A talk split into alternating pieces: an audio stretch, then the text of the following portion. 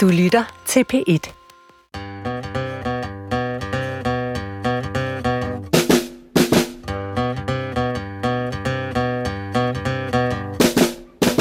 Du lytter til Vildt Naturligt på P1. Dine værter er Johan Olsen. og altid fuldstændig funklende, vidunderlige Vicky Knudsen. Vi har også Gunnar i studiet i dag. Ja. Og så har vi en gæst. Ja. Det kommer vi tilbage til. Ja, vi skal nemlig endnu en gang øh, snakke om naturnationalparker. Ja. Det er sådan nærmest en lille følgetong. Præcis, og det er der mange, der har rigtig mange holdninger til, og der er jo lidt forskellige bud på, hvad man så skal gøre. Og man kan sige, at hvis der er en ting, som alle er enige i, så er det, at naturen skal have noget mere plads. Ja. Og det får den jo nu ja. med de 15 naturnationalparker. Ja. Og så er det jo også besluttet, at der for eksempel nogle steder skal gå nogle dyr. Og hvis de dyr ikke skal løbe væk, så skal der også være nogle hegn. Men hvem tænker lige over, hvem der rent faktisk skaffer de dyr? Og hvem der sætter de hegn op? Præcis. Hvad koster en el? Ja. Hvad koster en bison? Mm. Hvad hvis der står træer i vejen der, hvor hegnet skal stå? Hvordan fikser vi alle de her problemer, Johan? Ja, det er godt, de ikke har sat os til det. Der er altid nogen, Johan, der står for alt det praktiske. Det, man ikke bemærker, bare bliver fikset. Lige pludselig er det bare fikset helt af sig selv. Mm. Og det er det samme med naturnationalparkerne. Og i dag skal vi have fundet ud af det. Og derfor har vi inviteret dig på besøg, biolog Signe Nepper Larsen, som er vicedirektør i Naturstyrelsen, og som faktisk har fingrene nede i sovsen. Du er den, der skal øh, få de her 15 planlagte naturnationalparker til at fungere. Velkommen til. Tak skal du have. Signe, du er jo så en af dem, der rent faktisk står med alt det her praktik. Hvordan ser en almindelig arbejdsdag ud for dig, Signe? En arbejdsdag for mig, den kan starte sådan klokken halv i om morgenen med lige at brief op på, hvad ligger der i presseklippene. Så kan der være et møde med vores chefer ud over hele Naturstyrelsen. Klokken 12.30, så kommer de på sådan en hastemøde ind, hvor ministeren lige skal vide et eller andet, og så skal jeg også nå lige at læse tre spørgsmål til Folketinget, som vi skal hjælpe departementet med, og så kan det være, at vi lige skal planlægge næste møde her med nogle forskere. Så gik den dag. Så gik den dag. Ellers så tager jeg på naturmødet, og så hygger jeg mig med det. og der blev der jo også debatteret rigtig meget naturnationalparker. Mm. Men Signe, hvor mange ansatte er der egentlig i Naturstyrelsen? Hvis man sådan tager alle med, og vi er jo Naturstyrelsen, som også har et kystdirektorat, så er vi sådan godt 750 mennesker. Det er også mange. Det er rigtig mange. Og de er ud over hele Danmark. Altså, vi er øh, med hovedkontoret i Randbøl, som ligger mellem Billund og Vejle. Og så har vi 16 lokale enheder ud over hele Danmark, fra Bornholm til Skagen, til Blåvandshuk, til ja, Fyn, alle mulige steder. Mm. Og kystdirektoratet ligger oppe i Lemvig. Så altså, vi er virkelig spredt, og det er sådan set meget smart at være derude, der hvor det skal laves. Så det er noget af det, vi kan. Ja. Men nu er det jo rimelig nyt det her med, at vi skal have naturnationalparker på, på Naturstyrelsens arealer. Hvordan har det, fordelingen set ud før? Fordi der har både været drevet skov og landbrug, men der har vel også, altså jeg tænker, bisonerne på Bornholm, de har jo gået der et stykke tid. Altså hvordan har fordelingen af arealerne været? Hvis man starter sådan lidt op fra toppen på, hvad det egentlig er for noget, der er statens arealer, som vi forvalter, så er det jo 5% af landets landareal, skal vi huske. Mm. Vi tager altså ikke af havet, det er der nogle andre, gør. Men øh, 5% er ejet af det offentlige, altså af staten, så har kommunerne også noget. Og hvis man sådan groft deler det op, så kan man sige, at halvdelen af det er det, man sådan traditionelt har kaldt skov og lysåben natur. Så sådan 50-50. Så har vi også nogle slot og nogle øh, ruiner på Bornholm, du kender sådan. Lammers hus og sådan Ja, noget. ja. Det er også lige, lidt noget, vi hygger os med. Men ellers er det sådan meget skov og lysåben natur. Det er sådan en meget klassisk opdeling, både lovgivningsmæssigt og forvaltningsmæssigt. Der hvor vi er lige nu, så er vi jo i gang med at lave urørt skov på noget af det. Det har vi gjort siden ja, starten af 90'erne. Men øh, nu kommer der mere og mere, og nu kommer så naturnationalparkerne også øh, og lægger, kan man sige, hvis man sådan kan sige det, be- beslag på øh, statens arealer til at være vildere natur. Det er jo når vi er færdige en eller anden gang, så vil jeg sige, så er der 40 procent af skovareal tilbage, som så vil blive ved med at blive dyrket. Og så har vi så naturnationalparkerne, så sådan godt halvdelen bliver vildere natur inden for de kommende år. Af hele arealet? Ja. Så 2,5 procent, kan man sige, af landarealet. Ja, sådan øh, nogenlunde. Der er en politisk proces, og så finder man ud af, okay, hvordan skal vi gøre for at få de her øh, naturnationalparker til at virke? Og så går de ind til dig, og så siger de, Signe, uh, make it work. Make it work tomorrow. Ja, det kan ske. Og øh, man kan også sige, at øh, en ting er, at der er politisk forventning. Det er klart, når man arbejder sådan, som sådan en, jeg kalder mig selv byråkratbiolog. Der er hittelbiolog, og så er der gummistøvlebiolog. Det var jeg engang. Nu er sådan en byråkratbiolog, der skal få ting til at ske efter nogle regler. Så sætter vi os ned og siger, okay, hvordan kommer vi lige fra A til B? Vi har en bevilling, fedt nok. Vi har fået penge i Finansministeriet, i ministeriet, Miljøministeriet. Vi skal bruge de her penge til et eller andet. Hvad siger forskerne? Hvad siger de store interesseorganisationer? Åh oh ja, der er også en borger, dem kommer I tilbage til. Og så begynder vi simpelthen fuldstændig kedeligt projektplan. Okay, dag 1, dag et eller andet åbning. Og så sætter vi simpelthen ind og siger, okay, de vil egentlig gerne have det der, de her politikere, så hvor meget tid har vi egentlig til at lave alle de her ting? Og så er der rigtig meget, man ikke har styr på. Det er jo noget af det, vi har skulle fortælle øh, politikerne, at øh, jamen, altså, vi gør jo alt, hvad vi kan på statens arealer, men der er lige noget lovgivning, vi skal igennem. Der er lige nogle myndighedstilladelser, vi skal søge. Vi skal have fat i noget hegn, vi skal have fat i nogle dyr. Hvor hurtigt kan vi få dem? Kan man flytte rundt på for eksempel kronhjorte, når de er drægtige? Ah, så er der nogle årstider, vi kan. Hov, kan vi gå ud og fælde? hegnslinjen, når der er træer, og der er også lige nogle fuglenes wow. yngletid, og bla bla bla, så der mm. er rigtig meget praktik. og så skal vi lige finde ud af, hvor meget hegn er det lige, vi skal skaffe? Have lavet udbud på det, have det hentet, få det sat op. Så der er rigtig mange delelementer i sådan et projekt. Ja. Hvor må der være meget at holde styr på der? Og der er rigtig meget, vi ikke aner på forhånd. Altså, ja. Vi kan godt sidde der og være sådan meget... Altså sådan er det. Jeg har arbejdet med projekter i 25-30 år. Jeg har også før siddet med sådan store anlægsprojekter, og sådan ligesom, okay, det her det er den optimale tidsplan, og så går der altid et eller andet galt. Ja. Og det lever vi med. Og så lægger vi lidt ekstra tid ind til, at det går sgu nok. Og så, nå, okay, vi revurderer tidsplaner. Hvordan ja. bliver det lige? Og det er klart, hvis man sidder der ved siden af som borger eller interesseorganisation, så tænker man, okay, hvor lang tid skal lige tage dem det her, ja, ja. før jeg kan komme ud og se den der mm. naturnationalpark. Det er en del af processen, og der skal vi jo hele tiden forklare, okay, hvorfor tager det nu længere tid? Og det er ikke altid, vi helt kan forklare det, og der skal man jo lige sådan finde ud af at få det forklaret ordentligt, så folk forstår det. Men hvor lang tid kommer det til at tage? Jamen altså, vi siger sådan omkring øh, to og et halvt år, sådan lige for øjeblikket fra, øh, vi har fået go og fået penge i hånden, mm-hmm. så vi ligesom kan åbne, og der står nogle dyr ude bag et hegn. Ja. Og det er næsten der, vi er med den første. Og den startede vi i sommeren 20, så det er sådan nogenlunde-agtigt. Og hvad er det for en? Det er Gribskov. Det er Gribskov. I Nordsjælland. Det er jo en af dem, der har været meget debatteret, fordi der skal være nogle store hegn, og der skal ja. gå nogle dyr, vi måske ikke er helt vant til, øh, går derude. Der skal være elg, og krondyr. Det skal der nemlig. Og de kræver nogle lidt andre hegn. De kræver nogle lidt andre hegn. Altså det her med hegn er jo en kæmpe, kæmpe diskussion, som har sat alt muligt i gang. Det er jo ikke, jeg vender mig at sige, der har jo altså været hegn ude i statsskovene ret mange år. Øh, bare tænk på dyrehaven, for eksempel. Jesper Dyrehave ja. for øh, København. Og ved Hammershus igen. Ja, der er også hegn rundt. Der er også hegn. Det er jo ikke sådan, hegn er noget nyt. Når vi går i gang med området, så starter vi med at kigge på, okay, hvad er det lige for natur, der er der? Vi går ikke ud og ser alt igennem, men vi siger, okay, det er sådan noget bøgeskov, det har nogenlunde den alder, det har vi vildt meget styr på, fordi når man har lavet forskelig drift af sådan nogle arealer, så skal man jo vide præcis, hvor gamle træerne er, så ved man, hvornår man skal ud og fælde dem. Mm. Så alt det med træerne har vi rigtig meget styr på. Så også meget den aldersklasse, så nogle arter, bla bla, de er plantet der der.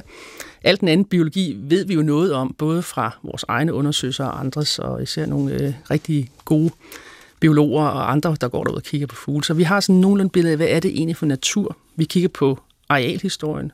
Vi ser på, hvad for nogle øh, parametre, der ellers er der. Det kan være, hvor meget vand er der i jordbunden? Mm. Mm. Hvad er det for en del af Danmark, vi er i? Hvad for en øh, jordbundstype snakker vi om? Øh, og forskellige andre ting. Hvordan ligger den her skov i forhold til det omgivende, så vi ved noget om spredningsbiologien?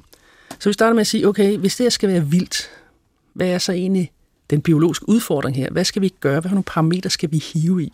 Mm. Og den her dialog er vi laver med os selv, men vi sidder også sammen med nogle forskere, som har rigtig meget forstand på det her, og så siger vi, okay, hvad, hvad mener I, der skal til her? Og de siger jo først, plads. Ja, okay, den har vi fattet. Vi har masser af plads. Vi har 1300 hektar. Det er faktisk ret meget.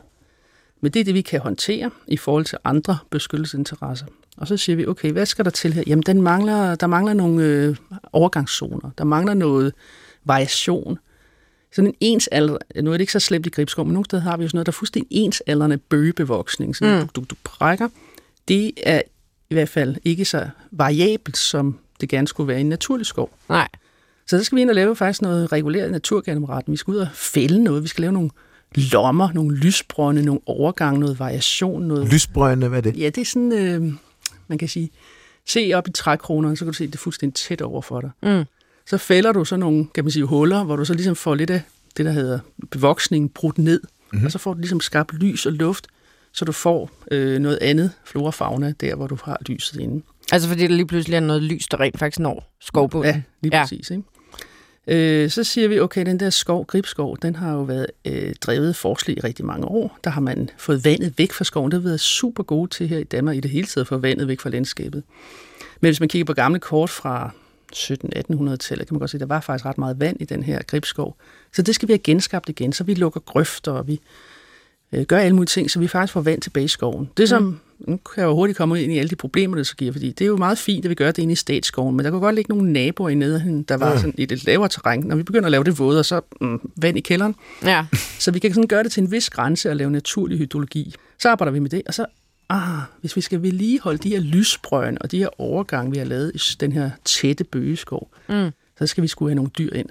Nogle store plantedende pattedyr, som går ind og påvirker, kan man sige, overfladen på det hele det her økosystem og skaber de her variationer. Og der har vi så tænkt, okay, øh, kronvildt, det er der noget af, men ikke så meget, som man ser andre steder i Danmark. Vi har en øh, naturlig bestand af dårdyr deroppe, og selvfølgelig også rådyr, de gør sgu ikke så meget fest ud af. Altså, de, de store hjorte, de er, de er gode. Hvad du med det? Ja, men de, de er jo ikke store, de spiser jo ikke nok. Vel? Nej, Sådan en okay. kronhjort, det kan virkelig nå hen og flå i noget bark og nogle grene og gøre noget ved det. Ikke? Og så tænkte vi, det øh, kunne da godt være, at vi skulle have elge her. Ja. Det diskuterede vi så en del med forskere. Nogle synes, det var overfedt, og det var lige det, jeg skulle til. Nogle andre sagde, "Ej, altså, ha, gider I lige slappe af. Ja. Men vi synes, det kunne godt give noget, og så er vi så gået i gang med at finde ud af, hvordan får vi de her elge. Så der vil vi også gerne have elge ud. Og det er jo noget med, hvad er det for en igen, vegetationszone, vi er i. Vi er jo meget tæt på Sverige. Vi har noget af det her boreale, øh, kan man sige, våde skov, hvor elgen jo i moserne hører til. Så vi tænkte, det kan være, at den kan gå ind og gøre en effekt. Ja. Så boreale, Mm, Skandinavisk, ja, nordisk... Øhm, fænoskandinavisk, vi skal være rigtig Ja. specielle i. Mm. Men det, man deler jo hele, hele verden ind i sådan nogle vegetationszoner. Der kan man sige, at vi ligger jo både med det meget atlantiske påvirket af havet og kysterne. Og sådan. På den ene side Israels linje, så har vi sådan den østdanske, hvor noget af det er sådan måske sådan lidt mellemeuropæisk, og så har vi så øh, over imod Sverige og Tisvilde og hele Gribskovdelen. Det kan godt lide noget svensk mm. natur. Ja, det er rigtigt. Med en masse birker, skovfyr. Ja. Der er lidt svensk stemning over det. Og der er der også en el eller to, der selv før er fundet til Nordsjælland. Ja, indtil den rendte ind i en bane. Eller ja, det er det. Så kom der lige en jernbane. Men er, altså, der, er der elver? Det er der i Sverige. jeg har ikke set elver. Har du? Jeg kan sikkert, det er jo, de er jo meget... Sådan så er de der, så er de der ikke. Ja. Ja, sådan lidt eterisk. Ja, vi håber Ja. også, at vi får lavet sådan nogle moser med noget mosekolenbrygge. Oh, Ja, ja. Så kan det være, at elverne også Så kan vi kommer. drømme os til de her elver. Ja. Ja, lige præcis. Men altså, når I så er nogen, der er for el, og nogen, der er imod, Mhm. har man så nærmest sådan en flertalsafstemning?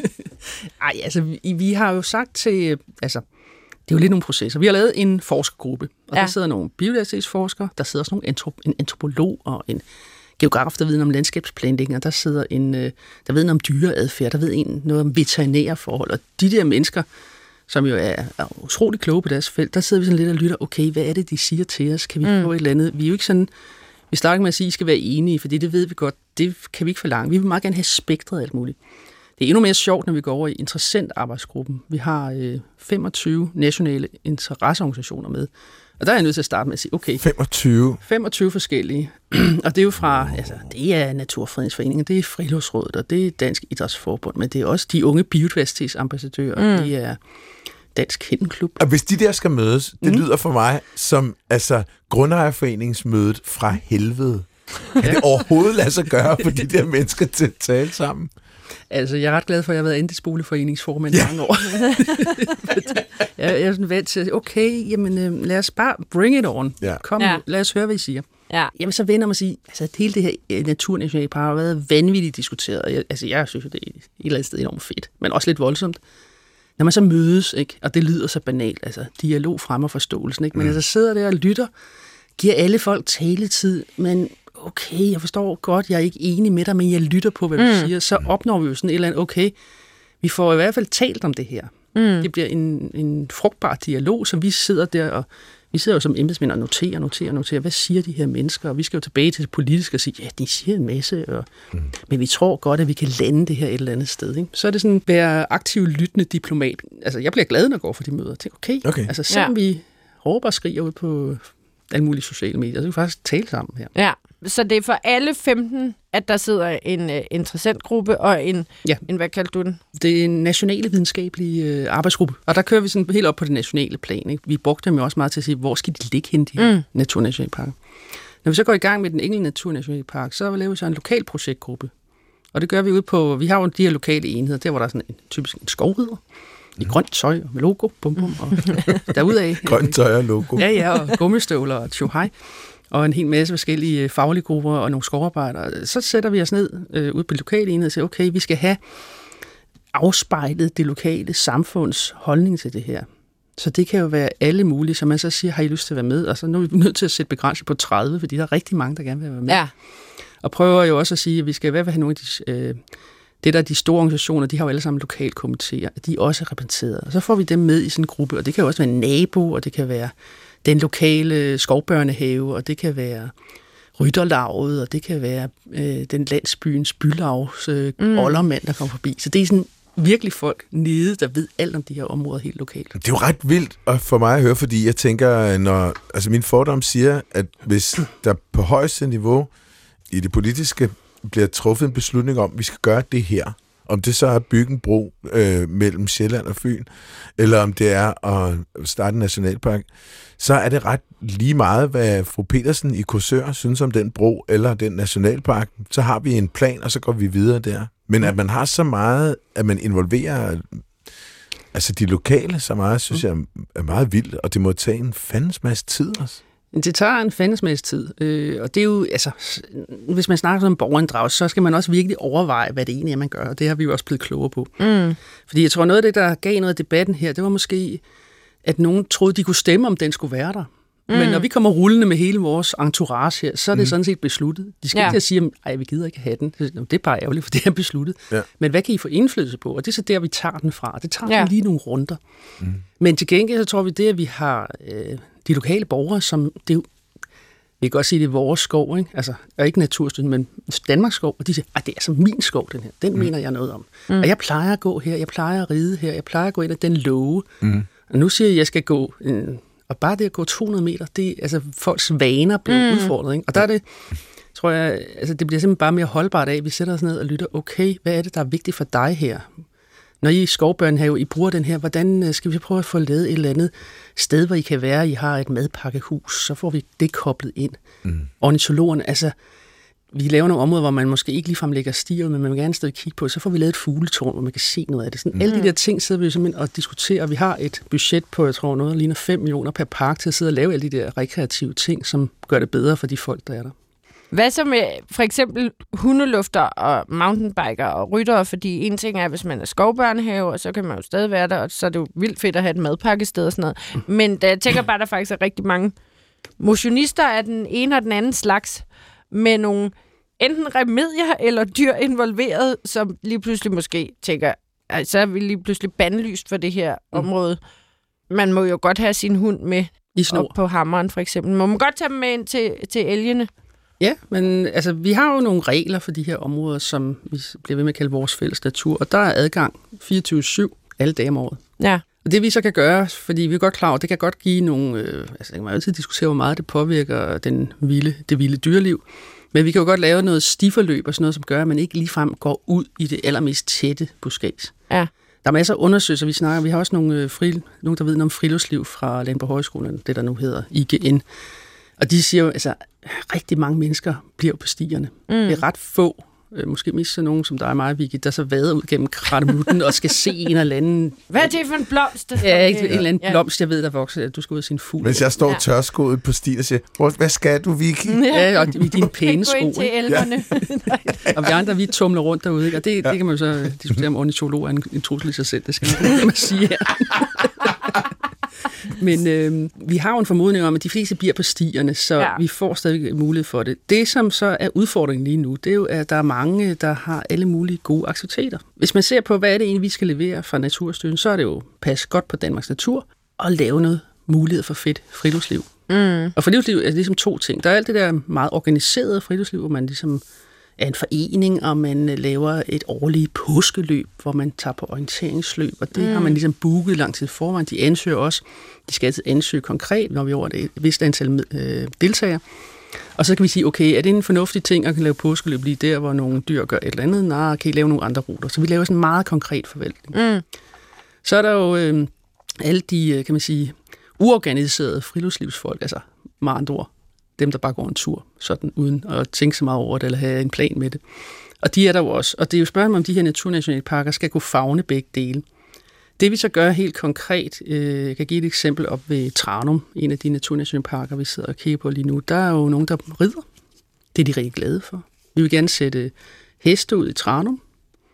Så siger de, ah, det tør jeg ikke rigtigt. Jeg har måske, det kan være nogen, der har rideskoleaktivitet, de har nogle børn på heste, som måske ikke er helt styr på deres hest. Og så vilde heste, der løber rundt. Det kan godt for nogen øh, være, altså jeg, jeg ved ingenting om ridning, men jeg kan godt høre, det er ikke rigtig nemt at kombinere. Så, så snak, sætter vi os ned med et kort, og så snakker vi med dem om, okay, kunne vi lave en alternativ riderute rundt om parken? Mm. Og så kigger vi på det, og så simpelthen sammen med dem prøver at lave spor. Og så siger de, ja, men det er jo en kæmpe omvej og alt muligt. Og det må vi så prøve at finde nogle løsninger Ja. på. Eller så må vi sige, ja, det er, er jo- det er jo ikke forbudt for jer at gå ind i parken, eller ride ind i parken, eller tage jeres hund med i snor. Men vi er godt klar over, at det kan give jer nogle udfordringer. Vi prøver hele tiden at give nogle andre muligheder. Mm. Og det er jo klart, det er noget, der der kan give konflikten, fordi man kan jo sagtens forstå, hvis man har ligesom baseret sit liv på, jeg bor her, jeg vil gerne ud at ride, og så får man ved, at du må tage over i en anden skov 5 km væk, så bliver man sådan lidt træt af det hele. Ja. Og det er jo sådan nogle ting, vi skal prøve at finde ud af. Okay, vi, vi vil gerne den vilde natur, men hvordan får vi det her kombineret? Mm. Det er vel også sådan, at som tiden går, så finder man ud af, hvad man kan og hvad man ikke kan. Ja, altså jeg tror, der, der er jo rigtig mange ting i det her. Der er også noget med at vende sig til noget nyt. Vi har jo sat en stor ære i Naturstyrelsen, også fordi vi simpelthen synes, det, det giver jo en hel masse godt, at folk kan komme ud. Altså, mm. man holder af naturen, man kan gå ud og få mental overskud, man kan tage sine børn med ud og lære dem noget om natur. Der er jo rigtig mange fede ting. Det vil være enormt ærgerligt, hvis nu folk siger, så skal jeg altså ikke derud. Det er simpelthen uha. Mm. Og der går vi så ud og prøver at formidle og kommunikere så meget som muligt om, også hvordan man skal agere i forhold til vildere dyr. Mm. Øh, og der snakker man jo igen også, og det er der mange, der peger på, at vi har mistet de der øh, kan man sige, kompetencer med at bev- bevæge os rundt i landskabet og have med store øh, køer og heste at gøre. Det er der nogen, der kan, fordi de har det som hobby eller som erhverv, men der er rigtig mange af os, vi er ikke rigtig så vant til det. Og Hvad er det, vi skal lægge mærke til, når vi går ind i en indhegn, hvor der for eksempel står nogle, nogle køer, der har kalvisk, så skal vi nok ikke gå helt tæt på, for den bryder den sig ikke om. Og så nogle ting skal man jo lige tænke sig om. Der har jo netop været indhegnet områder før, og nu kan det godt være, at det ligesom bliver statens dyr, så har der før måske været, jeg ved ikke, så låner man nogle dyr fra nogen, der har nogle dyr og sætter dem ind på arealerne. Men det er jo ikke nyt det her, at man skal færdes blandt store dyr. Har det nogensinde været et problem, eller er det bare fordi, det netop er så mange år siden, at det blev startet? Fordi jeg synes aldrig, jeg har hørt nogen brokser i de områder, der har været der i mange år, om at, åh oh nej, nu går der heste derinde, så tør vi ikke tage hunden eller børnene, eller... Det er, jo, det er jo svært at vide, om der er nogen, der har fravalgt det på forhånd. Altså, vi kan jo Ja. kun snakke med dem, der tager dig ind. Mm. Mm. Så om der er nogen, der så aldrig kommer der, fordi det tør jeg simpelthen ikke, det vil jeg ikke. Øh, Det, det er jo en ting, og det, igen, det er en anden øh, dagsorden, vi også snakker om meget med andre om. Altså, hvis vi skal gøre noget godt for naturen i Danmark, så kan det ikke nytte noget, at det kun er os, der sådan er vant til at komme der, der tager der ud. Der snakker vi om, øh, og det er sådan et begreb, man har, de naturuvante. Hvordan får vi dem til også at synes, at natur er fedt? Og der er det måske sådan lidt voldsomt at sige, okay, ja, du bliver mudret, og der er ikke noget kaffe neden, der er ikke noget toilet, og i øvrigt, så er der en masse dyr. Det, er sådan- Du er i konstant livsfare, der er ikke noget kaffe. det, det er faktisk ret alvorligt. Kom glad. Øh, og der, der må man så sige, at nogle steder er der jo heller ikke øh, de her dyr. Men jeg, altså, men jeg skal også lige overveje, altså, hvor mange dyr er det lige, vi sætter ud? Ikke? Altså 1300 hektar, vi sætter jo, jeg kan huske, om det er en 100 kronhjort og en par stykker elge og sådan noget. Det er jo ikke sådan, at man vader rundt i dyr, vel? Nej. Altså, jeg vil gætte på, og igen, jeg er botaniker, jeg er zoolog. Altså, de der dyr, de spreder sig sgu nok ud over arealet, hvor der er mad. Ja. Mm. Og de gider nok heller ikke lige stå der, hvor folk kommer. Øh, så, så det er sådan den der fornemmelse, man går ind, og så står der bare en fuldstændig mur af elge. Det tror jeg, man skal, man skal være glad for, hvis man finder Ja, den. for, jeg har for det- nylig haft et par skuffende oplevelser med, med, sammen med Daisy, hvor vi var i Mølleårdalen. Og så er der sådan et sted, hvor de har sat sådan nogle, en eller anden form for noget ko ud, ikke? Ja. og som skal græsse, og man kan tydeligt se, der er kokasser, og vi fandt biler i dem og alt muligt. Mm. Du ville have været så stolt. Ja, jeg er stolt. Vi fandt bare ikke de der kreaturer der. Nej. Altså, fordi altså, området er rimelig stort, men vi synes ikke, det var uoverskueligt. Vi vadede rundt, vi kunne ikke finde dem. Nej. Og de var helt friske kokasser, altså. Jeg synes da ikke, jeg er sådan helt ueffen til det. De, de gider ikke at stå midt ude i det hele, hvor, der, hvor folk går rundt. De er jo ikke sådan menneskevand, så det...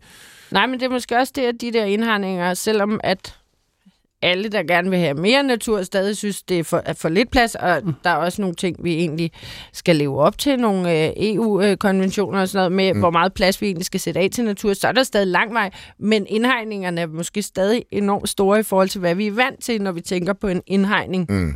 Så det kan, som du siger, jeg, jeg kender rigtig mange, der stadig ikke har set bisonerne mm. over på Bornholm, selvom de har været ude at prøve. Jeg ved ikke, hvor mange gange, fordi så er de ikke lige heldige med, at de står i nærheden af, af stierne. Og bisserne, de er jo endnu større end gunder. end Gunnar, ja, og, og de kører, du lidt efter. Ja. ja.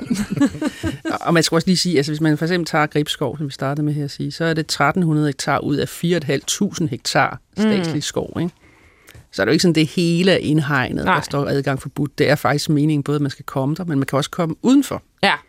Og det er sådan det, vi også prøver at arbejde med. Et andet eksempel, jeg giver, det er oppe ved Fusingø og ved Randers, hvor vi også har en af de første naturnationalparker næsten på vej. Og der øh, var så en hundeskov, eller der er en hundeskov. Og øh, rigtig fedt med hundeskov. Mm, Hundeejere kan også mene ret meget, så de var måske ikke sådan super glade for, at vi kom der sagde, nu sætter vi hegn op, fordi så kan det nok ikke... Fordi en hundeskov inde i en naturnationalpark, det er nok Ah. ikke lige så fedt. Nej. Okay, hvad gør vi så? Øh, og så sidder vores lokale folk deroppe og siger, ja, det er sgu da godt nok heldigt, at vi lige har noget areal i nærheden. Så snakker de med nogle af de lokale borgere og siger, hvad med, at vi flytter den her hundeskov hen et andet sted? Ja, vi plejer at komme her. Ja, men øh, nu skal I noget nyt. Okay. Og det er det, Ja. vi så også kan gøre, fordi vi jo har mere statslig areal at gøre godt med. Ja, der må også være nogle kompromiser en gang imellem, tænker jeg. Altså, udover at man så lige skal bruge nogle år til at vende sig til, at tingene er lidt anderledes, så det kan jeg sådan set godt forstå, når man har gået den samme rute i 20 år, og så lige pludselig Mm. er der et hegn i vejen der, hvor man plejede bare at kunne krydse, ikke? Apropos kompromiser, er det nogle gange sådan, at du føler, at du går på kompromis med din faglighed? Når du nu er i embedsværket, så, så må du jo nogle gange tage nogle beslutninger, hvor du tænker, at det, den har fået en politisk drejning, som jeg er fagligt uenig i. Er det, er det en frustration, eller er det, en, det, er det noget af det, der gør jobbet sjovt? Eller? Altså, jeg tror næsten i hvilket som helst job, nu sidder jeg selvfølgelig meget tæt på det politiske, det er jo klart. Øh, Jeg er jo sådan en, der kan øh, gå ind og snakke med en minister, hvis der er tid i hendes kalender og sige, kunne vi lige prøve at lave det her på en anden måde, eller hvad, for det er muligt at lægge de ting ind. Så øh, er det også en præmis, man skal acceptere, at der er nogle politikere, der beslutter, og der har jeg lært noget rigtig klogt af en øh, gammel kollega fra styrelsen, der har sagt, jamen altså, er det ikke fedt? Det er jo demokratiet, det her. Det er jo, der er jo nogen, der har stemt på de her mennesker, de beslutter det. Mm. Hvis du synes, at du bare selv kunne sige, hvad synes jeg lige i dag, eller min faglige overbevisning er sådan, så er vi jo ude i noget, hvor ja, så lever vi faktisk ikke op til den kontrakt, vi har med samfundet, om vi er der for at forvalte de politiske mandater, der er. Og man skal gå på kompromis, jamen der er der nogle gange, hvor jeg tænker, ah, det kunne sgu da have været sjovt at have haft øh, reproduktive heste her. Men øh, der bliver taget en politisk beslutning om, det skal der ikke være. Så siger jeg, okay, jamen så må vi prøve, og så skal man være meget tålmodig. Mm-hmm. Tænker, okay, det gik ikke den her gang. øh, ej, det kan lyde sådan lidt forkert. Men nu prøver vi det af, og folk skal lige vende sig til det, og så kan vi snakke med hestefolk, og så vil vi sige, okay, jamen, kunne vi prøve i halvdelen, at vi gør et eller andet af det areal med det? Kan I li- lede, leve med det? Og så hører vi selvfølgelig politikerne, hvad siger de? Jamen, det, det skal vi ikke nu, det er ikke lige der. Okay, mm. så har vi den liggende i skuffen, den her idé. Og det tror jeg bare, er sådan, det er jo et vilkår, øh, men jeg synes ikke, at man sådan går på kompromis. Man har jo sin faglighed med sig hele tiden, mm. for ellers så sad man jo ikke at kunne komme med de der indspil. Mm. Men det er klart, en gang man bliver man da helt ned af brættet, men det gør man jo så mange i livets sammenhæng. Sådan Det er korrekt. Mm. Ja, det er jo. så kommer man glad videre. Så lidt pragmatisme må man godt øh, have i sådan et job her. Ja.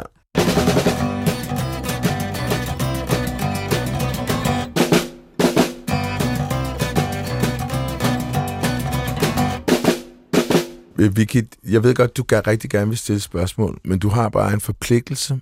Nå, men det var den, jeg skulle til nu. Er det rigtigt? Ja, jeg sad lige og tænkte, Nej, hvor dejligt. er det ikke nu, I skal Ja. have en lille gættelyd? Yes. Wow. Er I klar? Ja, jamen, jeg er Ja. klar. Er du klar, Signe?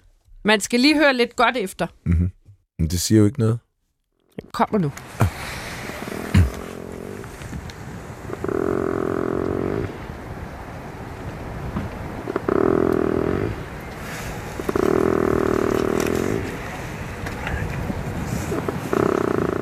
var en god lyd. Det er sådan lidt gnavenlyd. Ja, det, men også sådan lidt sådan en gammel træ. Den kan I lige tænke lidt over sammen med Ja. lytterne. Ja. I studiet i dag har vi Signe Nepper Larsen, vicedirektør i Naturstyrelsen, der er ved at sætte os lidt ind i alt det praktiske Mhm. bagved at være en styrelse, der lige pludselig skal stå for 15 naturnationalparker.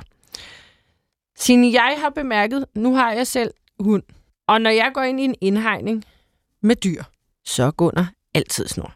Generelt er jeg meget autoritetstro, så hvis der står, du må ikke gå over vejen her, og, og der ikke er noget lyssignal, så kommer jeg aldrig over den vej. Altså, så, så, så lad være med det. Jeg er helt ekstremt autoritetstro. Men jeg har bemærket, at der er mange, der ikke har deres hund i snor. Jeg har også påtalt det, og så får man tit sådan en form for vredesudbrud tilbage med, Ja, ja, det er god dig, jeg har styr på det, bla bla bla. Hvor jeg sådan, det kan godt være, at du har din hund under 100% øh, kontrol. Gunnar er også ret lydig. Altså, kan lige ikke sige til lytterne, at Gunnar er Det er min. Vickes hund. Ja, Det kunne være, der er nogen, der tænkte, det er synd det er synd. en Ja, kæreste, man har i snor. ja men øh, det sker jo også. Men det. Gunnar har altid snor, og ja, når man påtaler, så bliver folk rigtig irriteret og sure tit, hvilket jeg synes er lidt sjovt, fordi det er ikke mig, der bryder reglerne. Ikke for at lyde helt heldig, men det, der er nogle andre, der har brudt reglerne, når de Mm. gik ind af en lov, hvor der står, du skal have din hund i snor. Der er nogle få, der bare synes, de lidt er hævet over reglerne. Og det er ikke, fordi det nødvendigvis behøves være med hund, men er det noget, I oplever meget i Naturstyrelsen? Ja, det er noget, vi oplever. Det er noget, der er sådan lidt ærgerligt, ikke? Fordi det er jo ikke sådan den... Altså, sige, hvor man går meget op i sådan nogle offentlige øh, institutioner, som jeg sidder, hvordan møder vi borgeren? Den, mm. Møder vi borgeren på sådan en ligeværdig måde? Og når man så starter med at sige, det må du ikke, ikke? så er man ligesom så er man godt i gang. Ikke? Mm. Øh, står der med sit logo og siger, det må du ikke. og så kan man jo vende om at sige, øh, logo. men det er meget stort, det, er- det er en kongekron på. Ja, jeg Så- så- det. Ja, det er et meget flot logo. Øh, og der skal man jo tænke lidt, som jeg jeg også har lært af nogen, der var inden for politiet. Ikke? Altså, man, hvordan møder man borgeren? Så kan man sige, er det måske lidt forkert at sige, det er for din egen skyld, men så kan man sige, altså når man siger til folk, hvorfor, hvorfor har du ikke sikkerhedssel på? Det er da nok en ret god idé, så hvis du bliver påkørt, så skal du have sikkerhedssel på. Så må jeg sige til hundeejeren, af hensyn til naturen, så vil vi gerne have, at du giver din hund snor på. Så er jeg, jeg er ligeglad med naturen. Altså, så har vi en anden diskussion. Ja. ikke? Men jeg må lige sige, hvorfor er det, vi siger det her? Ikke ja. bare sige, du må ikke. Altså, der skal vi jo forklare, hvorfor er det vigtigt. Og der er nogen, der reagerer med det samme på, at man kommer sådan og instruerer nogle andre. Ikke? Og der skal vi jo finde ud af, hvordan undgår vi konflikterne. Og det er jo, øh, ja, det er jo ikke mig, der gør det her. Det er jo mine rigtig gode medarbejdere, vores skovarbejdere, mm. der typisk står i den der situation. Og der er vi jo, sådan, altså, vi er jo på interne konflikthåndteringskurser for, hvordan Wow. møder vi borgeren, så vi altså måske ikke ligefrem får en god oplevelse ud af det, men i hvert fald sådan forstår, hvorfor er det, vi beder dig om det. Ja. Øh, Men det er da et problem, og det er da rigtig ærgerligt, fordi igen, når vi snakker de her indhegninger, så jamen, vi må, man må gerne tage sin hund med ind. Og det kan også være, at hunden er fuldstændig under kontrol, og man siger, jeg kan godt undvære snoren. Men det ved dyr, de der store øh, græsningsdyr jo ikke.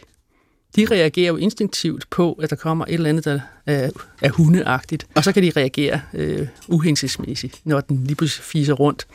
I forhold til, når den er i snor, så er det ligesom, okay, det er de der mennesker med den der hund i snor, og vi lader som ingenting, siger konen, ikke? Mm. Men begynder man at, at have den løs, og er de så i en, i en situation, hvor de har nogle kalve at tage sig af, så er det jo... Altså de rigtig, rigtig frygtelige uheld, vi har haft, og dem er der ikke ret mange af, det har næsten altid, tror jeg, næsten 100% involveret nogen med en hund, der gik der blev, blev løs simpelthen. Ja. Og så er det, at dyrene reagerer, og så, Ja. ja. så er det, kan det jo altså desværre gøre, gå ud for at blive nogle folk, de bliver mulet, og det er ret, for, ret forfærdeligt faktisk. Mm. Jeg kan huske, da jeg var lille, så bo- havde jeg en ven, der boede ved sådan en rød låge ind til dyrehaven. Og der var det sådan, og det er jo så det er i 80'erne, der var det sådan, at hvis, man, hvis der kom en hund løs ind i dyrehaven, så sk- skød de den. Nå ja, så... Fred, Frederik, jeg kendte en gravhund, der hed Frederik. Den møghund, den var, gået, var på en eller anden måde kommet ind i døren. Så den kom tilbage, men den havde så bare fået nogle havl i låret. Den overlevede. Men okay. Okay. altså, de skød den simpelthen. Ja. Ja, det gør vi så ikke mere. Nej, Er det rigtigt? Nå, det har man holdt op. Ikke det, ikke det jeg i hvert fald har hørt. Okay. men det vil ja, måske have en vis effekt, øh, Ja. hvis der stod, Ja, løse hunden bliver skudt. ja. Det er sådan Øh, den amerikanske løsning. Ja, så tror jeg da i den grad, jeg vil sørge for at have min hund i snor, uanset hvor meget jeg så mente, jeg selv måtte bestemme, om den måtte løbe. Jeg tror, det er godt, at der ikke render folk rundt og skyder folk. det tror jeg også er rigtig, rigtig godt. Det er trods alt jo et, øh, for de fleste, også med hund, et øh, familiemedlem, vi snakker om. Ja, ja. Nej, min pointe var også bare, jeg synes faktisk, det er lidt sjovt, at der at det, og det behøver som sagt overhovedet ikke kun være løse hunde, men der er rigtig tit, at vi faktisk er, føler, at vi er lidt hævet over de regler, der nu engang er sat. Og så kan det jo godt være, at man synes, de er dumme eller et eller andet, men jeg synes bare stadig, regler er til for en grund. Altså, jeg tror simpelthen på formidlingen. Det er det, der gør det. Formidling og undervisning. Og nu, altså med far for at genere os, der sidder her i studiet, altså vi går sådan, der er også ungdommen, ikke? Øh, alle dem, der er yngre end os, der gør sådan noget. Det er altså også gamle mennesker. For nogle på alder med mig, der gør det der, ikke gider at høre efter. Ellers kan de ikke høre, ikke? Altså, det er bare irriterende. Men hvis vi på en eller anden måde kan forklare, hvorfor er det, du skal gøre det her? Hvorfor er det, Mm. det er vigtigt? Og en ting er dyrene, men der er jo også andre mennesker, der kan blive utrygge ved, at der er løse hunde. Ja.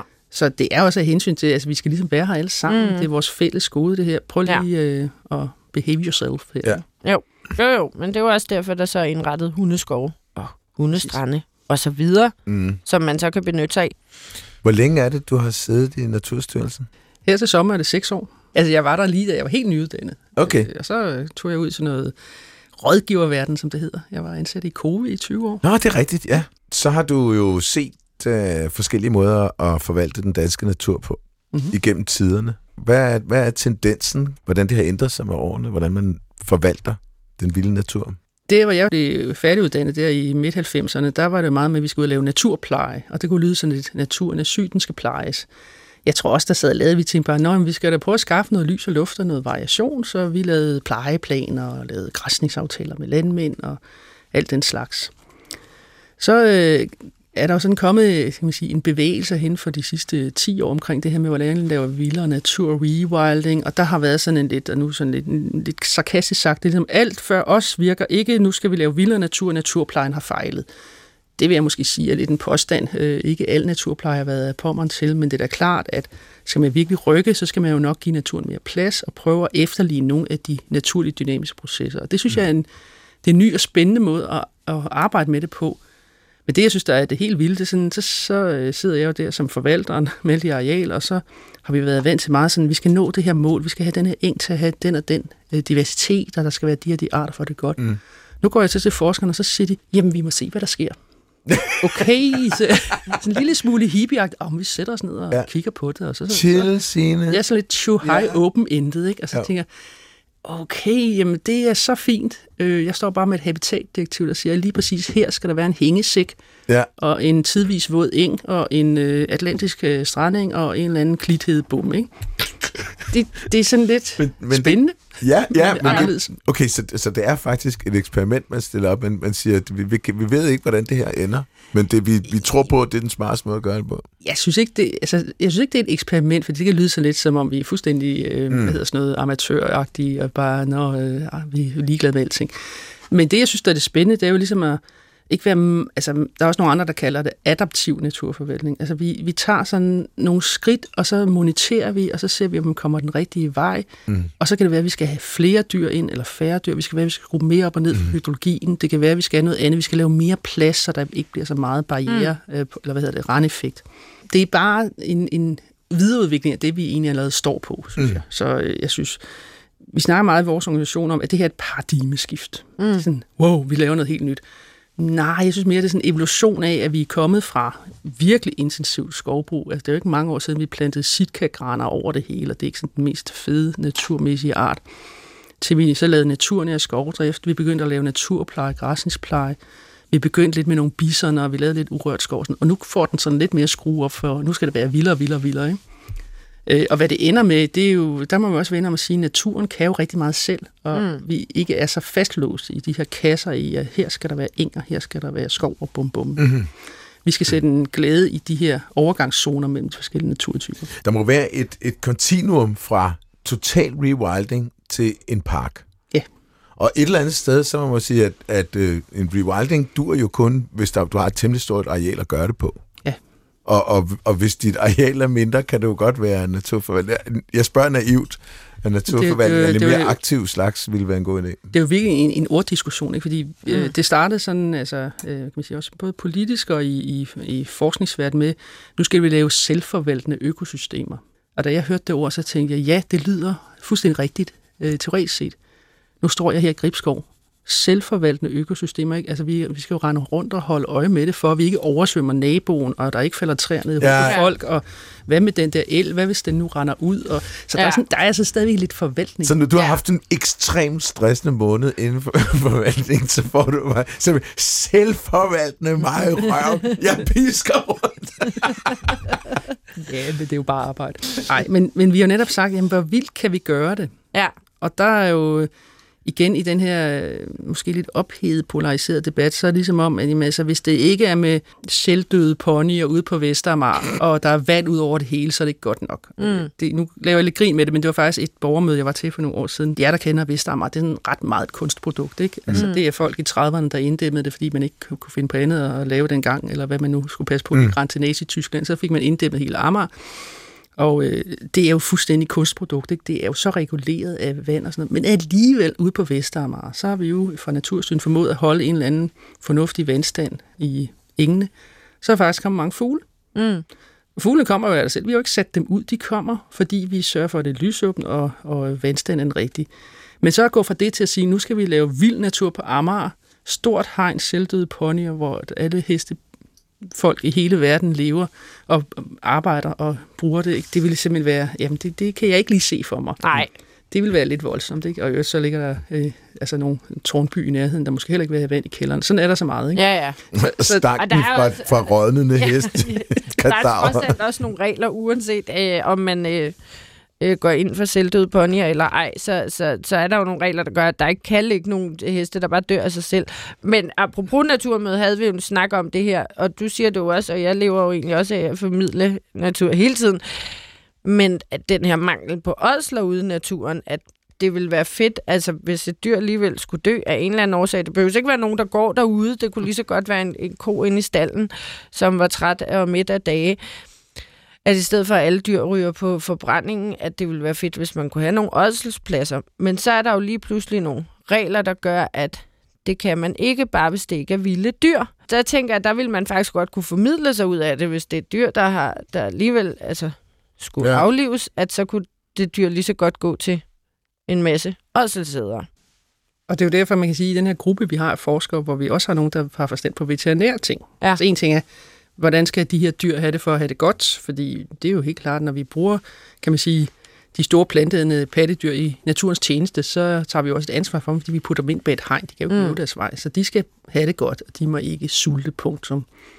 Når vi så går over og snakker sådan noget med ådsler og sådan noget, så kan jeg jo godt høre, at der, der kommer jeg lidt til kort, fordi jeg ved ikke så meget om veterinære øh, ting. Men så siger de, men altså, der er jo en grund til, at vi har de her øh, igen EU-forordninger. Det er jo noget med spredning af sygdomme, og man behøver ikke tænke så langt tilbage på, jamen, hvor var det nu også lige, ved det der corona kom fra, og så videre. Altså, der er jo masser af, af zoonoser i omløb, som man øh, gerne vil have styr på. Det er jo derfor, man har nogle ret strenge reguleringer. Om det så bliver fuldt eller ej i Sydeuropa, sådan noget, det skal jeg ikke gøre mig klog på, men det er jo derfor, man har lavet sådan nogle ret strenge øh, veterinærregler, og man sige, jamen, så får vi måske ikke hele den her ådsesfagne, men der er jo trods alt også, øh, altså nu siger jeg, at, at når dyr bliver påkørt, så bliver de samlet for vejen. Der er også noget af dem, der ligger sig ind i skoven og dør, og så er der mm. en ådsel. Øh, Der bliver faktisk ramt temmelig mange dyr om året af trafikken, så jeg tror, at lidt ådsler har vi sgu nok.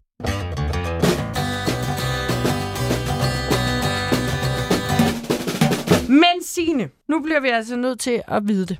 Så står man der, og nogle steder skal der være en el, og nogle steder skal der være en ko, og nogle steder skal der være en hest. Hvad koster en el? Cirka 20.000, 20.000? inklusiv transport og dyrlæge. Det var Det er jo- det er jo ikke meget. utrolig billigt. Ja. Ja. Det synes jeg egentlig også, da jeg fik det at vide, og det er vores gode folk i hovedstaden, hvor man jo tager sig af kronvildt og den slags. De har altså sådan nogle, ej, de har ikke prislister, vel, men de ved, hvem de skal spørge over i Sverige. Og vores gode folk går på Bornholm, de ved også, hvem man skal spørge nede i Polen om, hvad koster en bison. Sådan en ja. bison, den koster 42.700 kroner, inklusiv transport, har jeg fået at vide. Hold da op, den er lidt dyrere. Ja, det var en bisontyr, ikke? Det var sådan lidt af af større. de større. ja. Altså, jeg har været med til at sætte kronvildt op øh, i øh, Slotved Dyrehave op i Vendsyssel her mm-hmm. for nogle år siden. Hvor vi jo havde et sådan et stort skovområde, og så havde vi fået købt noget, øh, ikke så spændende, landbrugsjord med noget vedvarende græs i. Og så tænkte vi, okay, her vil vi prøve at lave en, øh, det er sådan en dyrehave, det er jo ikke en naturnationalpark, men her skal vi have noget kronvildt op. Og øh, hvor får man kronvildt fra? Så ringer man over til kollegerne over i Jesper Dyrehave og siger, har I ikke sådan lidt til over? Så det har de ret tit, fordi de, de har det jo ret godt derude. Mm. Så ind med, var det seks eller otte øh, flotte kronhjorte, hvor man så lige tager geviret af dem, så de ikke kommer til skade under transporten. Så ind i en hestetrailer med plads til seks kronhjorte og bum og bedøvelse, og så kører man fra København til Vendsyssel. Det er en god lang tur. Er de helt bedøde? Altså Ja. ja. koma-bedøde? Ja, Okay. en eller anden dyrlæge, der gør noget der. Og så stiller man sig så op deroppe i Vendsyssel, og hele den lokale befolkning står deroppe. Og jeg skulle være med til at åbne den der hestetrailer. Jeg, mm. jeg kunne godt høre, at de begyndte sådan at møffe rundt derinde, og jeg tænkte, okay, jeg kan lige se mig for TV2 Nord med seks kronhjort uden gevir vælte ind i hovedet på mig og borgmesterne. Det gik. De løb heldigvis den anden vej. Ja. Så åbnede vi hestetrainer, og så, puh, så væltede de ud. Ikke? Så det, sådan noget gør man. Og de skal også være i en, et bestemt tidspunkt over, hvor, det, hvor de ikke er så sårbare. ja. Og det bringer mig over til at sige, når vi skal lave de her naturnationalparker, så kan det godt være, at vi har en projektplan, men hvis vi så skal sætte de her dyr ud, hvor de for eksempel er ja, det kan jo være drægtige øh, hænder. Jeg sidder altså ikke lige der, man tøffer rundt med dem i en hestetrailer, vel? Det Nej. er lidt skidt. Så, så må vi vente til de er klar. Jeg ved ikke lige med elgene, hvornår de er drægtige. Men hvis vi skal til at sætte sådan nogle ud, så skal vi lige vide, hvornår kan vi få Ja, dem. Ja, ja, så det ikke øh, påvirker dem. Kan man købe en el? Kan jeg købe en el som privatperson? Det tror jeg ikke. Og vi skal jo lige have lov af Fødevarestyrelsen også til at få dem ind i Danmark. Oh, ja, Det det er selvfølgelig lige det. Der er så lige... Ja. Men ellers, hvis det er, du kommer til at købe dem, og du så får at vide, nej, du må ikke få mint sine, så, øhm, så kunne jeg egentlig godt til mig at smage. Mm, Jeg tror, det, det smager. Man kan, altså, man kan tage over lige over til Malmø og købe elkød i Ica Mm. Okay. når- på nogle bestemte tidsår. Du Ja. kan sagtens få den hakket elbøf. Elfars. Jeg har fået elspaghetti engang. Nå. Det lavede min far. Det smagte rigtig dejligt, da han Nå. boede i Sverige. Mhm. Men øh, de skal altså ikke spises af os, når vi sætter Nej. dem ud. De skal gå og hygge sig. De skal gå og hygge De sig. skal gå og hygge sig. Gud, tror du, der er nogen, Men- der kommer og skyder dem? Tror du, der er krybskytter, skytter, det kommer op igen? Ligesom i gamle dage? Det håber jeg da ikke. Nej, det gør der ikke. Vi kommer jo til at have en, en... Altså, vores lokale folk derude, de vil jo... Altså, vi får også nogle rangers derude, ikke? Altså, ikke helt som nede i øh, Sydafrikas natur, Nej, okay. nationalpark, men så nogle med, ja igen, logo med kongekron på, som går og holder Et- øje med elgen, og mm. hvor er den henne nu, og vi, vi er også ved at finde ud af sådan noget med, kan man lave noget overvågning med droner, eller hvad gør vi for at Mm. finde de her dyr, fordi vi, kan, også- vi vil egentlig gerne vide, hvor de er henne. Ja. Mm. Og det er der en masse diskussion af, hvordan, og der er teknologien jo ved at være ret øh, fancy, men altså, lad os nu lige se det virke ikke? I, i virkeligheden, og om, øh, sætter vi GPS-sender på dem, så er der noget med halsbånd, og kan det måle, og er vi inde i en tæt skov, kan man udfinde dem. Altså masser Okay, af ja, der, problemer. oh, det bliver sgu da sjovt at prøve at Ja. få løst. Rangers, hvad hedder det på der? Skovløber? Ja, skovløber. Jeg synes, det er et godt ord, skovløber. Men jeg har lige et spørgsmål, Signe. Der er mange, der ligesom siger, at det hedder Naturstyrelsen. Så burde ligesom også være natur, der var på Naturstyrelsens arealer. Og så har der jo været, det var vi også inde på i starten, både skovbrug og landbrug. Nu hvor der er så meget, der skal laves om til vild natur, ryger der så ikke også en masse indtægter? Og hvad med alle de medarbejdere, der har arbejdet med det? For de så nye opgaver? Mm, ja, kan man sige det sidste. Det, der har været rigtig spændende ved den her politiske aftale, som vi laver hele det her på, det er jo Finanslov 2021. Og der bliver forudsætningen jo simpelthen lagt ind til at sige, jamen altså, Naturstyrelsen får dækket det indtægtstab, som de nu har ved at ikke have skovdrift længere. Mm. Og det sidder der man sig jo til at regne på. Så, e, så, så der bliver simpelthen lavet den her bevilling på 888 millioner kroner, der er på Finanslov øh, 21. Noget af det går til øh, Biodiversitetsrådet og til noget marint og sådan noget, som Miljø- Miljøstyrelsen tager sig af, men rigtig meget af det ryger over til os på en, så får vi sådan en finanslovskonto, hvor der er nogle anlægspenge, og det er jo simpelthen til at gå ud og købe den der el og den der bison, hvis vi skal have den, og hegnen og bla bla Og en ny hundeskov. og en ny hundeskov mm. og et fugletårn og hvad vi nu Ja. har alle mulige ting. Men så får vi også til driften øh, eller forvaltningen, altså de penge, det koster at forvalte og holde øje med, om øh, køerne nu har det godt, og Ja. ja. stierne er okay, og lågerne eller hegn går lidt i stykker og sådan noget, så det har vi egentlig midler til. Så de mennesker, vi har ude i, øh, de medarbejdere, vi har derude på vores lokale enheder, de får jo bare, bare ændret fra at have haft mere med skovdrift til at have med vild natur at gøre. Mm. Og det kræver jo noget efteruddannelse og noget nyansættelse, og det, alt det der er vi fuld i gang med at Mm. lave, øh, med nogle kurser på skovskolen blandt andet, og ansætte en håndfuld biologer og lidt af hvert. Og Ja, det, det er okay. sådan en kæmpe proces, vi er i gang med lige nu. Så det er ligesom tænkt med ind i det hele. Jeps. Har der manglet lidt formidling af, altså hvad der egentlig skal til at gøre det sådan lidt mere vild natur end produktionsskov? Fordi jeg kan jo godt forstå, hvis man ikke er uddannet biolog, eller bare naturnørd generelt, eller har sat sig lidt ind i tingene, så kan det se lidt voldsomt ud, der lige pludselig, hvis nu skal vi lave natur, se også, vi fælder nogle træer. Ja. Altså, det kan virke, virke lidt selvmodsigende, ja, hvis altså- man ikke ligesom får en forklaring på det. Altså, jeg vil sige, den første opgave, jeg havde i Natursen, jeg kom der i 16, ikke, det var sådan, ej, nu skal vi lave urørt skov, så skal vi ud og fælde den. Ja, Øh, ja minute. den, den, den formidler vi lige. det, ikke? for, den formidler vi lige, ja. Altså, vi har gjort vores bedste. Vi har Ja. prøvet at gøre os umage med at formidle det. Det har været måske en lille smule svært at trænge igennem Ja, øh, nogle af de præcis. store diskussioner. Ikke? Øh, men det vi prøver på nu, det er jo virkelig at prøve at putte nogle billeder på det. Og der er det, mm. der er det altså ikke sådan nogle biologfiduser som mig, der kan. Der har vi nogle kommunikationsfolk. Ja. Og nogle øh, folk, der kan tegne og visualisere, som vi nu begynder simpelthen at sætte nogle billeder på, hvad er det egentlig, det handler om. Altså, fordi det, jeg tror meget, det er det, folk skal folk skal have nogle fornemmelser af, at øh, når vi gør det her, så, øh, altså igen, nu sagde jeg ikke, at vi havde et slut med, men vi skal derhen imod, hvor det ser sådan ud, eller det her. Ja. Tag på nogle studieture med nogle af de her forskellige borgere og finde ud af, hvad, hvordan ser Suserup skov ud, for eksempel Dravet, som vi også har gang i. Det er jo naturskov gennem, jeg ved ikke, hvor mange årtier. Mm. Hvad er det egentlig for et øh, landskabsbillede, du skal få ind i hovedet? Og det er, det er en underfortalt historie, men det er jo noget, vi er, ret meget i gang med lige Ja. ja. øjeblikket. For at få den, det nye og det spændende og det lækre ved det her også. Ikke? Ja. Nu Gribskov ved at være der, men der er stadig lidt lang vej igen, før vi har alle 15. Så tænker jeg også, det bliver lidt nemmere også at formidle det, når de først er der. Ja. Altså, hvad er der sket i det her område, og hvad går der, og hvad kan I se, og hvorfor så, er det Og så fedt? tror jeg også, man skal være sådan, øh, igen, jeg er frygtelig pragmatisk, ikke? Altså, jamen, det kan da godt være, at vi laver vild natur nu, men hvornår kan du egentlig se, at det er blevet en vild? Altså, det tager altså, natur, natur kan tage lang tid, Mm.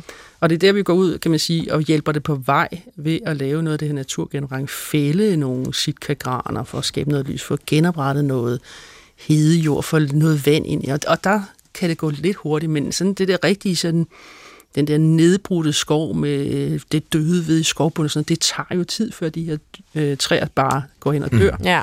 Og der prøver vi så at gøre nogle af dem lidt gamle før tid. Det kan jo ske for enhver. Så der prøver vi at veteranisere dem. Jeg ved ikke, det er en ret, ret ondt ord, ikke? Vi gør dig, Veteranisere. vi, vi gør dig Gør dig gammel før gammel. tid. Ja, ej. Ja. Hvordan gør I det? Jamen, vi, øh, vi skubber til dem, vi øh, skærer i dem, vi brænder dem af, vi øh, drukner dem, vi gør alt muligt voldsomt. Jeg har været blåmejs, ikke? Ja. Spejder, da jeg var Ja. seks år, og der måtte man altså ikke skære i træerne. Nej, det må have Og gjort det, og, ondt det, at gøre. og det gør vi nu, ja. og det, Men har du ikke nogen til at gøre det? Du behøver vel ikke at se ja. på det, mens det sker. jeg tror godt, jeg kan overleve. Hold dig for øjnene. Ja, man kan jo sådan lave langsom død. Det er faktisk rigtig godt for øh, insekterne, ikke? At øh, døende træer, Mm. ikke kun dødt ved, men døende træer, Mm. det er ja. faktisk noget, der har enormt mange fede insekter knyttet til sig. Til sidst skal vi lige ind på en lidt mindre munter ting. Fordi igen, det er jo nemt nok for os at sidde her og hygge snakke. Men der går jo nogle medarbejdere derude, som nogle gange bliver ramt lidt af også blive trukket ind i den her meget ophedede debat. Og vi har lige et lydklip fra Naturmødet, hvor Miljøminister Lea Wermelin har en opfordring. En bøn, kan man næsten kalde det. Mm-hmm. Jeg har nogle medarbejdere i min naturstyrelse. Jeg ved, der er nogen på Mols Laboratoriet. Jeg ved, der er nogen, som i det hele taget er engageret i den her debat, som bliver udsat for også nogle meget, meget voldsomme anklager. Mm. Men kunne vi ikke passe på hinanden i den her debat, og ikke mindst alle dem, der arbejder med det her, mm. som bliver udsat, synes jeg, for nogle helt vanvittige anklager. Hvad er det for nogle anklager?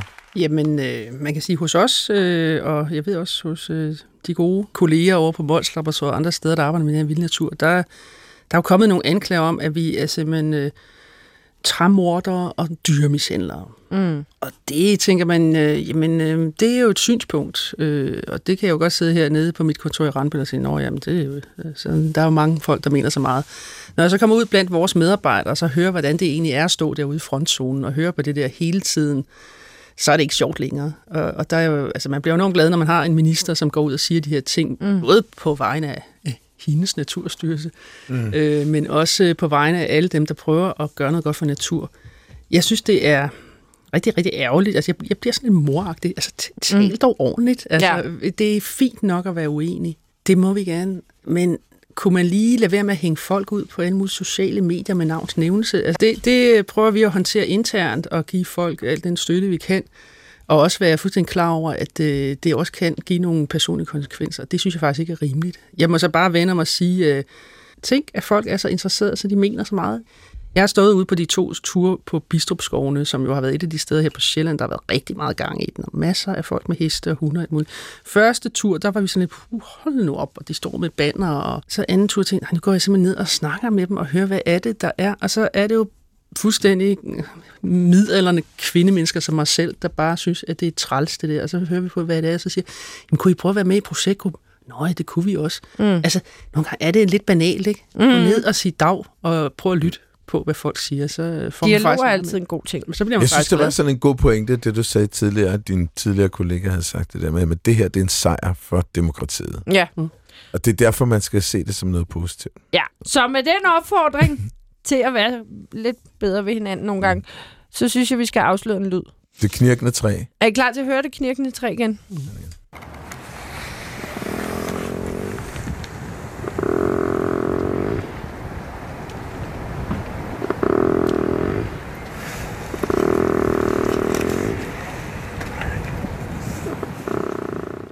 Ja. Altså, det der knirkende træ, det er ikke helt skidt. Jeg kunne godt høre, at det var sådan to pile, der står op ad hinanden og knirker lidt, men mm. øh, det, er jo, det er jo nok ikke rigtigt. Der er meget blæst på mm. klippet. Men er det flora eller fauna? Det er jo sådan lidt... Uh... Det er mm. ikke en knorhane. Nej, gud, ja, knorhane. Nej, jeg tror, det er en tusse. Det er sådan en særlig trælevende art af tusse. Ja, I er meget langt fra. Øv. Ja. Mm. Altså, det er en video, jeg har fundet fra sudbury.com. Fordi der var en el, der var stukket af. Okay. Ja, ja, ja, ja. Jeg lavede rød tråd igen til programmet. Der, der er simpelthen... Man skal Og høre den- efter, Vicky. Ja. og den her el, den var simpelthen, den havde været vidt omkring, og steder, der ikke burde være en el. Så den endte med, apropos hvad vi også har snakket om, at få noget bedøvelse, og blive øh, sat tilbage til naturen. Og det, man hører, er elgen, der Den snorkbobler. Og den ser meget sød ud. Den ser meget træt ud. Og Okay. det er også, hvis den har været vandret rundt på gader og stræder og været helt... Øh, Ja. helt forvildet. Øh, ikke forvildet på den måde, vi ellers har snakket om her i programmet, så, øh, så har den nok også trængt en lille lur. ja. Ja, så den kom tilbage, og alt endte godt, og sådan snorker en el.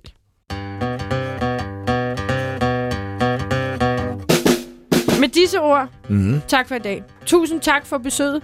Signe Nepper Larsen, vicedirektør i Naturstyrelsen, der har sat os lidt ind i de enormt krævende og store øh, processer, der ligger bagved, lige sådan mm. skulle smide 15 øh, naturnationalparker op rundt omkring i landet. Så vil vi også gerne sige tak til Carsten Nielsen, som gjorde den her udsendelse mulig. Vi er, er faktisk i gang med at få rejst en 200 meter høj kår byste af ham. Øhm, midt i Nationalpark Thy. I Aalborg. Nå, i Aalborg, det er rigtigt. Ja, i stedet for Kæmpertyren dernede ved krydset, så bliver det altså Carsten Nielsen. Ja. Og så vil vi gerne sige tak til jer lytter. Mm. Så kan man skrive til os. Vildt, Mm. naturligt, Mhm. snablag, dr.dk. Så kan man høre udsendelserne på DR Lyd. Ja. Tusind tak for i dag. Tak, Signe. Tak skal I. Vi elsker jer alle sammen. Ja.